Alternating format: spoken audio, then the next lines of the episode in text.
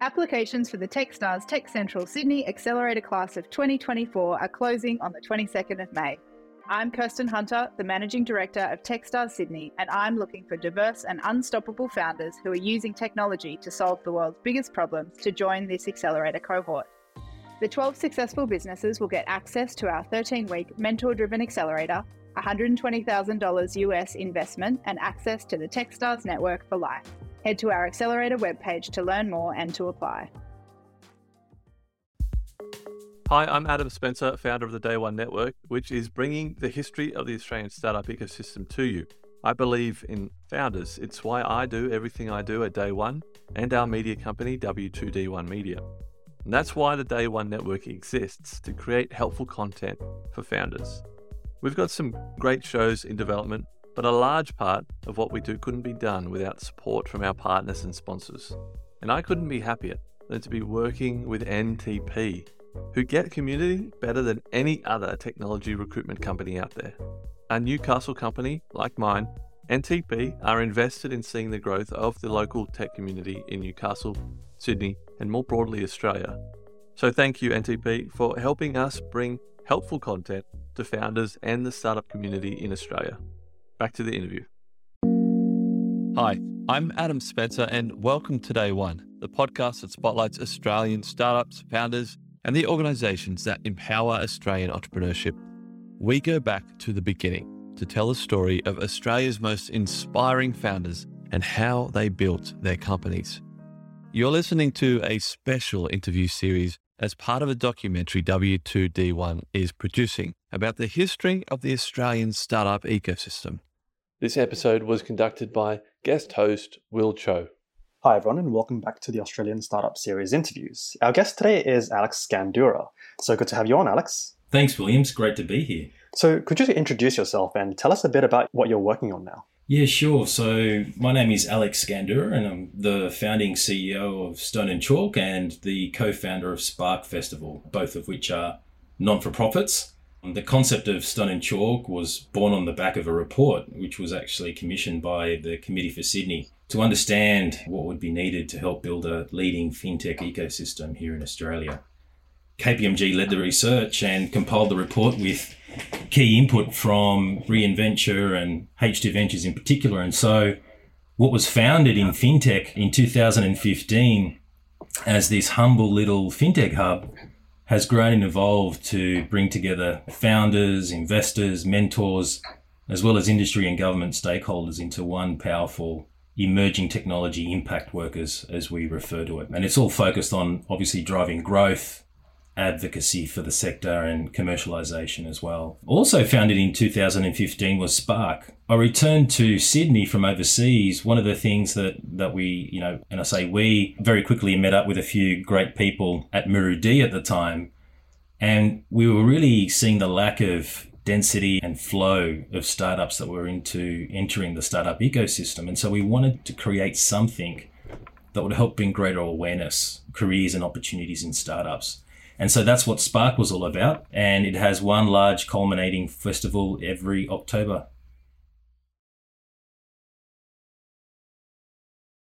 I'd love to dig into these later on in our conversation. Although, to start us off, Alex, these are some of the most iconic names in the Sydney startup ecosystem. I, I want to take us back, even towards your university days. Would you say that you've always been an entrepreneur? You know, it's it's interesting. Before I really understood entrepreneurship and before it became a thing, I certainly didn't identify as an entrepreneur. You know, to be honest, when we were at uni, we really didn't know anything about Silicon Valley. We didn't really know anything about tech startups. Technology was something that was done in the engineering department, and we were all civil engineers. And hmm. so we at the time thought that life looked like X in terms of going out and working for large organizations and building a really big infrastructure. And so it was only really something that I got involved in kind of by accident or serendipity, as we would have it in our community. What year would you say this was? It would have been 2013 over in London. So, when you first got into the ecosystem around 2013, what was your first impression? Did it seem like what you expected it to be or completely different? I didn't quite understand what I was to expect, but instantly I fell in love with it. I've never really enjoyed bureaucracy. I've always had the reputation for finding faster ways to do things. find things that fundamentally needed fixing to improve the way we actually executed and ultimately the outcomes we were able to generate. And so without realizing it, I was kind of like a real kind of closet entrepreneur or serial entrepreneur, if you will. I went from the military to construction with Lendlease for five years. Then I spent seven years with Nokia, both in Australia and the Middle East, which eventually took me to London for three years. And we were there post GFC. And we were charged with helping to reinvent banking.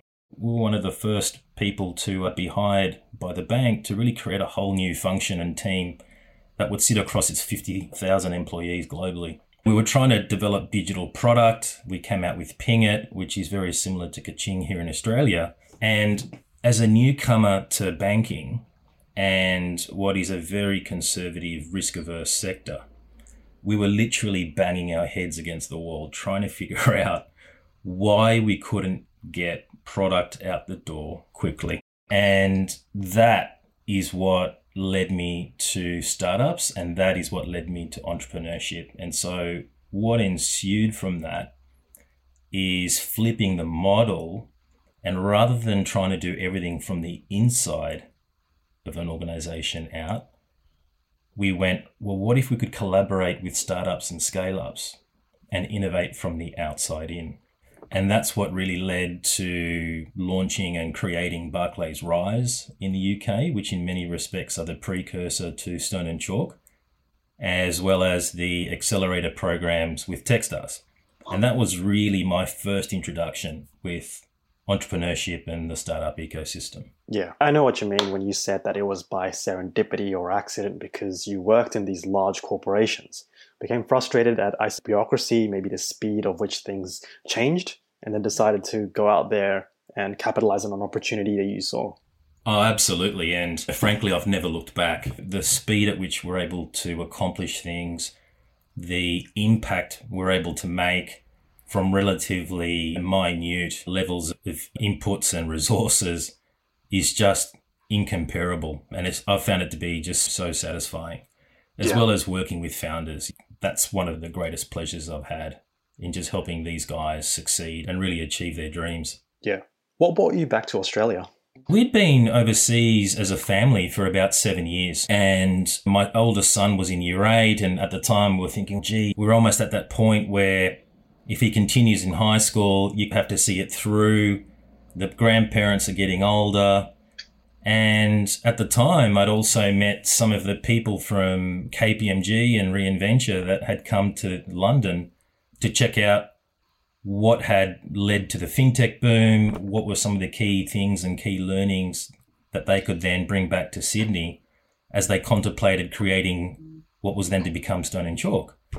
And so it was from those conversations actually that really got things started. And we crystallized our decision to come home. And it was just fantastic timing that they were then looking to take Stone and Chalk from an idea to something that could then become a reality in the immediate future. And yeah, one thing led to another, and they kicked off the process in January of 2015 in terms of opening up for, for candidates. And I ended up being the lucky guy. Yeah. That's awesome. Coming back to Australia after being involved in the startup ecosystem in London must have been a huge difference, wasn't it? Oh, look, it was massive. And in many respects, it was similar because in the UK, it was on the back of the GFC. Imagine thousands of jobs in London were completely displaced, literally what felt like overnight, right? So you had experts and big guns and people from every level of experience literally losing their jobs overnight. And you've got a country, again, in particular with London, that has a lot of inherited wealth. And so, in many respects, they had almost like this tinderbox that was ready to ignite in terms of what then became the fintech boom. You had the talent that was available and in some ways desperate to do something. You had access to money and you had problems, real problems to solve. And Europe was in a really bad way, still post GFC with huge numbers of unemployment and recessions across the board.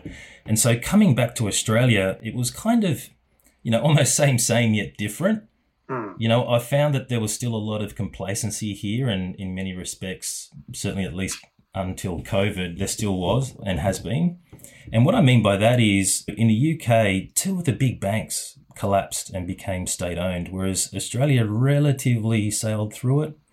And so there didn't seem to be anywhere near the kind of burning platform for change. But what was really similar was that from an ecosystem perspective, we really started to see what I thought were the kind of embers of growth and embers of potential where we'd already seen the Airtaskers emerge. Lassian was a giant. Freelancer had listed. You had Canva that was starting to become a bit of a name.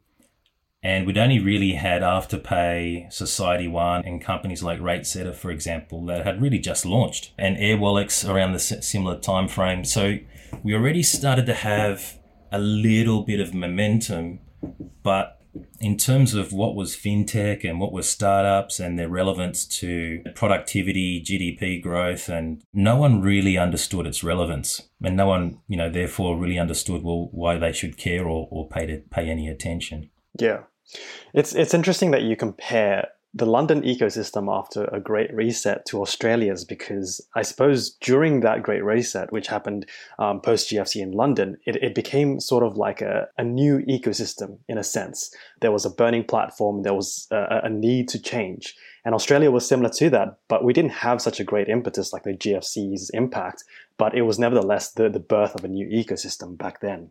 Yeah, that's right. And even just from a fintech context, for example, because we had the data available, KPMG had produced a report that looked to survey how many fintechs do we have across Australia. And at the time we launched, there was only about 100, and, and it would have been 100 at best. And several years later, I think it was at, at the end of 2018 or 2019, there were well over 800 fintechs in Australia. Wow. And we're not talking about startups only, we're talking about significant scale ups, and some of those had listed and had various successful exits. And so, in that period of time, we've seen a huge amount of growth. And like London, one of the things that I saw that fintech could bring to any economy or jurisdiction, it acts as both a vertical and a horizontal. And what I observed over there is as fintech grew, it pulled up other adjacencies like digital marketing, all aspects of computer science, data science, branding. And I think we've seen to a large extent those types of spillovers and benefits happen here in Australia as well. And we've got a fairly robust and diverse ecosystem that's taking place now, which is super exciting. Yeah. Has the growth been what you expected it to be over the last you know, or so years since coming back to Australia? Look, to be honest, I think it's exceeded my expectations. You know, coming back really early 15, you know, we really just had what I considered to be, you know, some very large and already mature, successful, you know, startups that had become listed organizations or soon to be, and this huge gap of gazelles, you know, companies that were, you know, mature scale ups. And so there seemed to be almost like this canyon in between a whole bunch of accelerators that were looking to pump out very early stage startups. And a lot of the conversations we were having across the ecosystem was how can we help generate more gazelles? You know, how do we take these graduates from accelerator programs and help them continue to mature and scale and grow so that we're developing this healthy pipeline of companies that would potentially become unicorns. And I remember sitting there together going, man, I don't know how we're going to do this. We're trying to convince governments that this is important. We're trying to get regulations changed, legislations changed, incentive schemes adopted. And I'd have to say, looking back on just these last six years, it's incredible what Australia's achieving. And yeah, I, am amazed how it feels sometimes on a weekly basis there's like another news article coming out on a company that's just become another unicorn or a company that's now worth in excess of 100 million with investment that's also coming from overseas I mean series B or series C for example. And it just makes you pumped Yeah. What are some of the catalysts that are driving that growth? Look, I think one of the key things that, that I've seen, and this is just one of, I'm sure, many, is that we're becoming much more inherently global in our thinking. Initially, I think we were really struggling to, to teach and expound to founders that Australian market is small and it's just an initial stepping stone to achieving greater success, greater relevance for your business and that thinking and designing and architecting for that type of global mindset is fundamental from day one. And so I think the first wave or the first several waves of startups that we were seeing were still narrowly focusing on the Australian market and thinking about an exit strategy along those lines. Whereas I think increasingly, certainly from across the country, more and more we're seeing founders that are looking to build global businesses, as well as investors that are taking that perspective as well. And I think becoming a little more patient in the way they're deploying their capital. And the combination yeah. of those two with access to overseas investors, I think is really helping to provide a pathway for Australian startups and scale ups to enter new markets with a soft landing, which wasn't available before. Yeah. Is there any particular reason we suddenly shifted that perspective, wanting to be more global? Look, I think it's just belief, right? I think it just takes one and then others that start to be successful. I remember seeing Airwallex have early successes with investors overseas and the way that they were building channels internationally. Afterpay has been a regular news asset and many have seen just how much over the last several years their focus has grown and their success has grown in the US. And I think last time I had a look, at least 50, if not more percent of their revenues were now coming from the US market. And that was before they had announced their M&A deal. And so I think that starts to build in everyone's minds that actually it's possible. And I think that coupled with back in 2015, if you had have asked a US investor or even a UK investor about investing in Australia, I think they would have had a very different perspective on that versus what they're seeing now in terms of the amount of activity, how hot our market is, in terms of the amount of talent that's here, the ingenuity that's here, and the also the applicability of what's being built here for the US market. And yeah, I think it's just this awesome hot pot of all these key ingredients. Yeah, absolutely. I like how you mentioned how key drivers was, in essence, our unicorn examples, how we look towards them and see that they've done it. And our founders are getting more confident thinking that they could do it also. Yeah, absolutely. And it goes across everything. Employees in big corporates and governments going, oh, maybe I can have a crack at working in a startup. And then you see students doing the same, seeing these successful names going, oh, maybe I can be a founder, or rather than being a graduate in a corporate, being a graduate in a startup or a scale up. And I so I think this starts to build momentum and becomes like a really positive, vicious circle.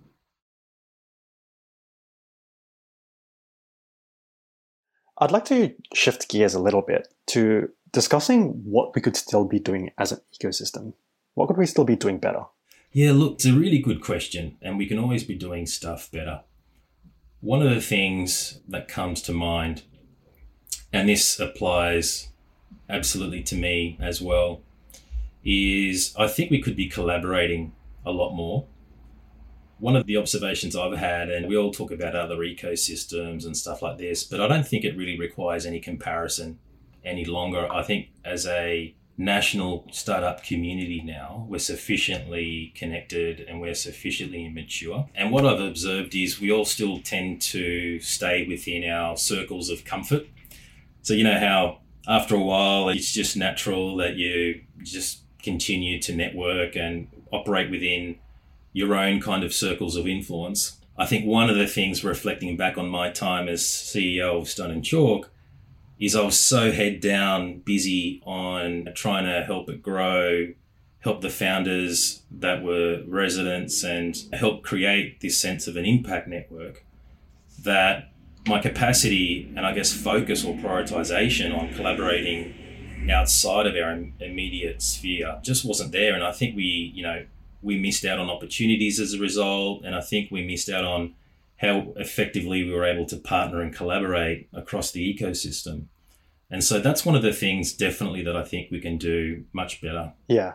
I'd love to dig into this a little bit. When you say collaborating more, do you mean collaborating within the ecosystem, such as with other founders, or do you mean collaborating with other industries like in banking and government and so on? I think there's both. And so there's definitely within the community or within the ecosystem for sure. How do program providers increasing how space providers and others are actually working together, investing in groups and so forth. I think there's a lot that we can improve by doing and opening that a lot more.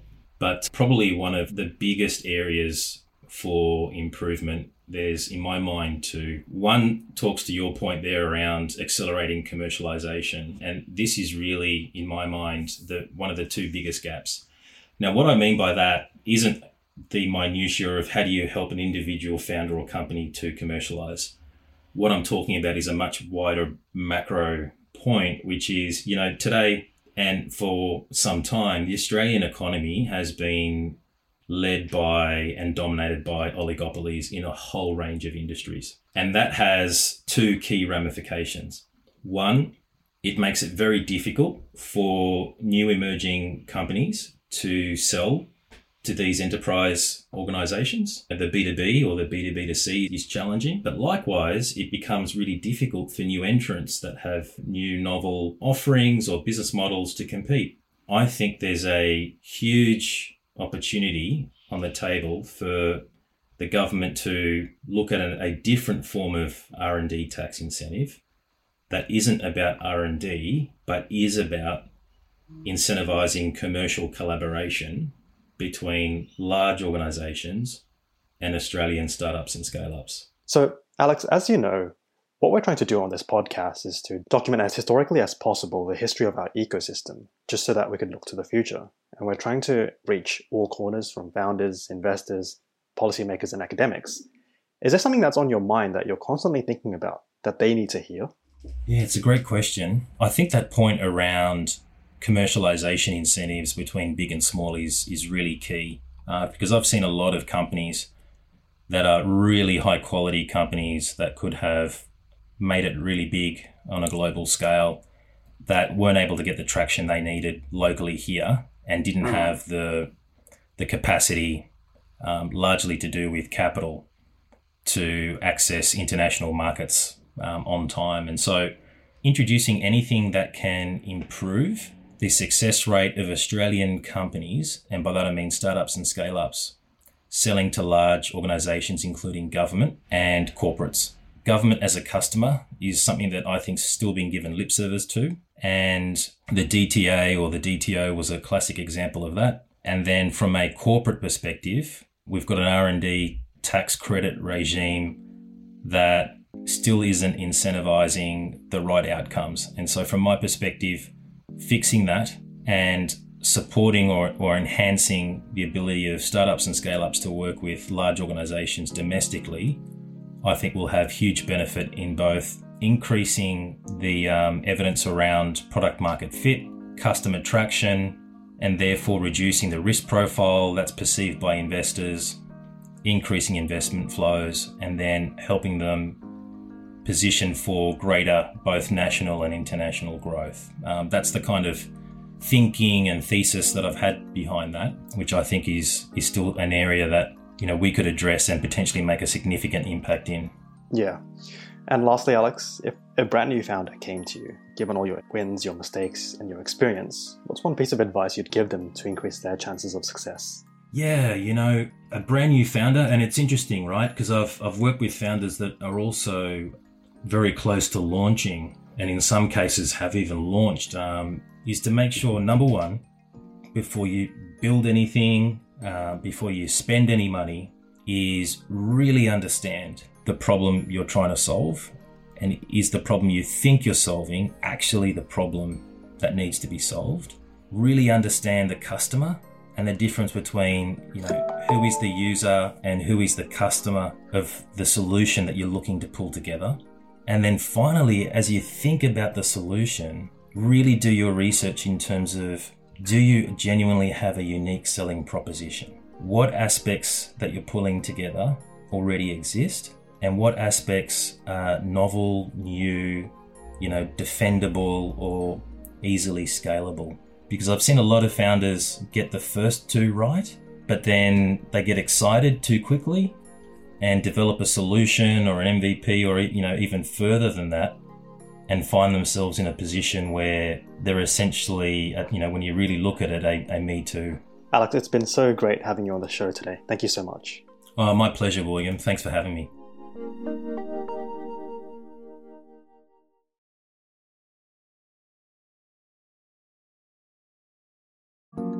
I hope you enjoyed that interview. More interviews are on the way. Follow the podcast wherever you're listening right now. Stay tuned for more interviews with many, many more amazing people from the Australian startup ecosystem. Thanks for listening and see you next time.